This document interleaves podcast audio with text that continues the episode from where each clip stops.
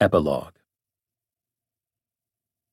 Jim Simons dedicated much of his life to uncovering secrets and tackling challenges. Early in life, he focused on mathematics problems and enemy codes. Later, it was hidden patterns in financial markets. Approaching his 81st birthday in the spring of 2019, Simons was consumed with two new difficulties, likely the most imposing of his life understanding and curing autism and discovering the origins of the universe and life itself. True breakthroughs in autism research hadn't been achieved, and time was ticking by. Six years earlier, the Simons Foundation had hired Louis Reichardt, a professor of physiology and neuroscience, who was the first American to climb both Mount Everest and K2. Simons handed Reichardt an even more daunting challenge improve the lives of those with autism. The Foundation helped establish a repository of genetic samples from 2,800 families with at least one child on the autism spectrum, accelerating the development of animal models, a step toward potential human treatments. By the spring of 2019, Simons's researchers had succeeded in gaining a deeper understanding of how the autistic brain works, and were closing in on drugs with the potential to help those battling the condition. A trial drew closer to test a drug that might help as many as 20% of those suffering from the disorder. I think it will be the first drug to have some effect on some people, Simon said. I think we have a better than even chance of success. Simons was just as hopeful about making headway on a set of existential challenges that have confounded humankind from its earliest moments. In 2014, Simons recruited Princeton University astrophysicist David Spergel, who is known for groundbreaking work measuring the age and composition of the universe. Simons tasked Spergel with answering the eternal question of how the universe began. Oh, and please try to do it in a few years while I'm still around, Simons said. Simons helped fund a $75 million effort to build an enormous observatory with an array of ultra powerful telescopes in Chile's Atacama Desert, a plateau 17,000 feet above sea level, featuring especially clear, dry skies. It's an ideal spot to measure cosmic microwave radiation and get a good look into creation's earliest moments. The project, led by a group of eight scientists, including Spergel and Brian Keating, an astrophysicist who directs the Simons Observatory and happens to be the son of Simons's early partner, James Ax, is expected to be completed by 2022. Among other things, the observatory will search for distant evidence of the Big Bang, the theorized event in which the universe came into existence. Many scientists assume the universe instantaneously expanded after creation, something they call cosmic inflation.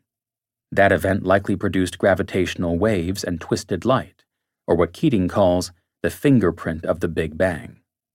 Scientists have spent years searching for evidence of this phenomenon, each effort meeting crushing defeat, with decades of close calls but ultimate futility. The Simons Observatory represents one of the best chances yet of discovering these faint echoes of the pangs of the universe's birth, providing potential evidence that the universe had a beginning. Jim is pushing to get answers soon, Spergel says. Simons himself expresses skepticism about the Big Bang Theory and whether his giant telescope will meet its goal and produce evidence of cosmic inflation. Subscribing to a view that time never had a starting point, Simons simultaneously supports work by Paul Steinhardt, the leading proponent of the non inflationary bouncing model, an opposing theory to the Big Bang. It's always been aesthetically pleasing to me to think time has gone on forever, Simons says. Sounding much like a hedge fund trader, Simons figures he'll be a winner no matter what the different teams discover. If his instincts are proven accurate and inflation isn't found, Simons will feel vindicated, and scientists like Steinhardt will pick up the torch. If the Spergel Keating group finds evidence backing the Big Bang Theory, we win a Nobel and we're all dancing in the streets, Simons says. He remains just as eager for answers to other questions that have flummoxed civilization for ages his foundation supported scientific collaborations aimed at gaining an understanding of how life began, what early life was like, and whether there might be life elsewhere in our solar system or on planets outside our solar system. All religions have covered the topic and I've always been curious, he says. I feel we're getting closer to finding out.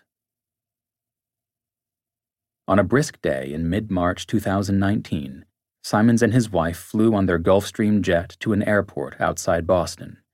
There, they were met and driven to the Cambridge, Massachusetts campus of the Massachusetts Institute of Technology, Simons's alma mater, where he was scheduled to deliver a lecture. Wearing a tweed sports jacket, tan khakis, a crisp blue shirt, and loafers with no socks, Simons addressed hundreds of students, academics, and local business people, reflecting on his career and the post election turbulence at Renaissance. Answering a question about why he didn't stop Bob Mercer's political activities, Simon said, I think he's a little crazy, to a smattering of cheers. But he's extremely bright. I couldn't fire him because of his political beliefs. Asked which professional investors students should turn to for guidance, Simon struggled for an answer. A quant still skeptical investors can forecast markets. Finally, he mentioned his neighbor in Manhattan, hedge fund manager George Soros. I suppose he's worth listening to, Simon says, though he sure talks a lot. Simon shared a few life lessons with the school's audience. Work with the smartest people you can, hopefully smarter than you. Be persistent. Don't give up easily. Be guided by beauty. It can be the way a company runs, or the way an experiment comes out, or the way a theorem comes out but there's a sense of beauty when something is working well, almost an aesthetic to it. Simons discussed his most recent passions, including his efforts to understand the universe's creation and mankind's origins. It's entirely possible we're alone, he said, arguing that intelligent life might solely exist on planet Earth, thanks to a confluence of favorable factors likely not found elsewhere. For a brief moment, Simons looked at Marilyn, sitting in the audience's front row next to their grandson, a graduate student at Harvard. We've had a lot of luck, he said. After an ovation from the audience, Simons extended a modest wave. Walking slowly, he made his way out of the hall, his family close behind. This is Will Damron. We hope you have enjoyed this unabridged production of The Man Who Solved the Market by Gregory Zuckerman. This program was directed by Bruce Mann. Executive producer Dan Musselman. Text copyright 2019 by Gregory Zuckerman. Production copyright 2019 Penguin Random House LLC. All rights reserved. Audible hopes you have enjoyed this program.